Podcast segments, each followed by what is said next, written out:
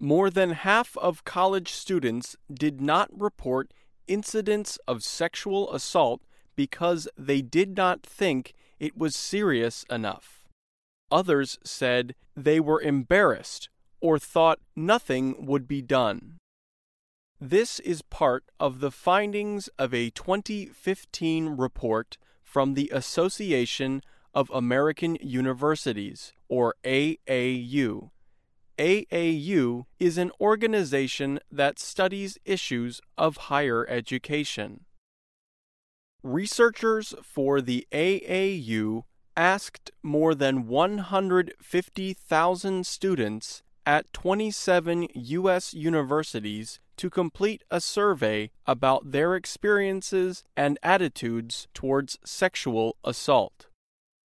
David Cantor is one of the authors of the report. He says A A U researchers wanted to learn how big of a problem sexual assault is on college campuses. The main focus was to try to get an idea of how often sexual assault is happening and how many times are specific individuals actually victimized by different forms of sexual assault and sexual misconduct. The study found over twenty-three percent of female undergraduate students had experienced a sexual assault or sexual misconduct. The study also found over eleven percent of all surveyed students, both male and female, had experienced a sexual assault or sexual misconduct. In addition, the study found drugs and alcohol were often involved. Not all colleges are the same, Cantor says, but at all twenty-seven colleges, no more than twenty-eight percent of incidents of forced sexual penetration were reported.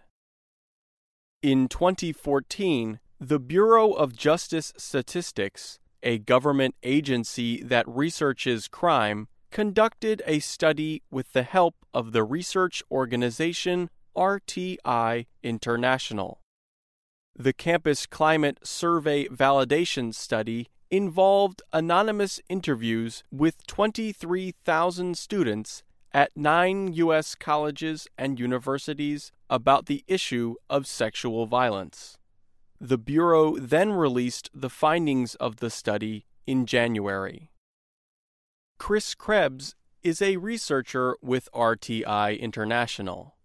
Krebs says it is too early to say what causes one school to have more attacks than another.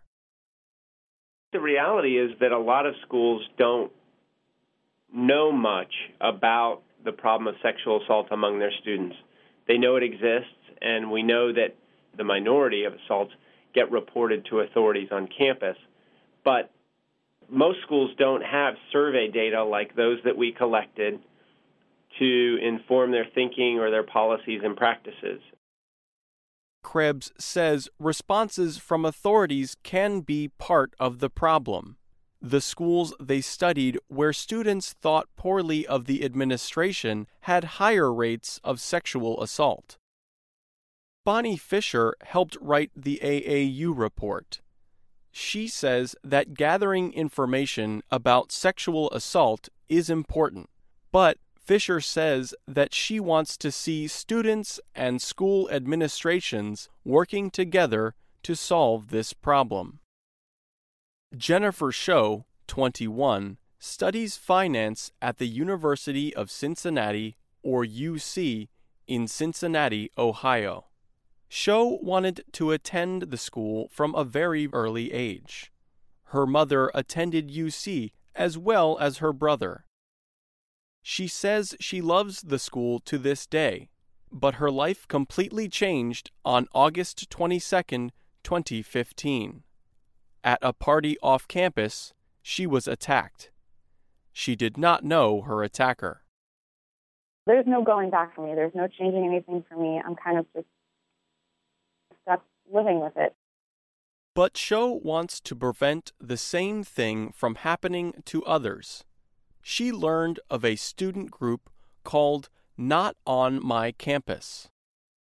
It started at the Southern Methodist University in Dallas, Texas, in twenty thirteen.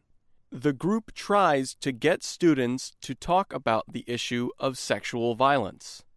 Now there are similar groups at campuses across the country.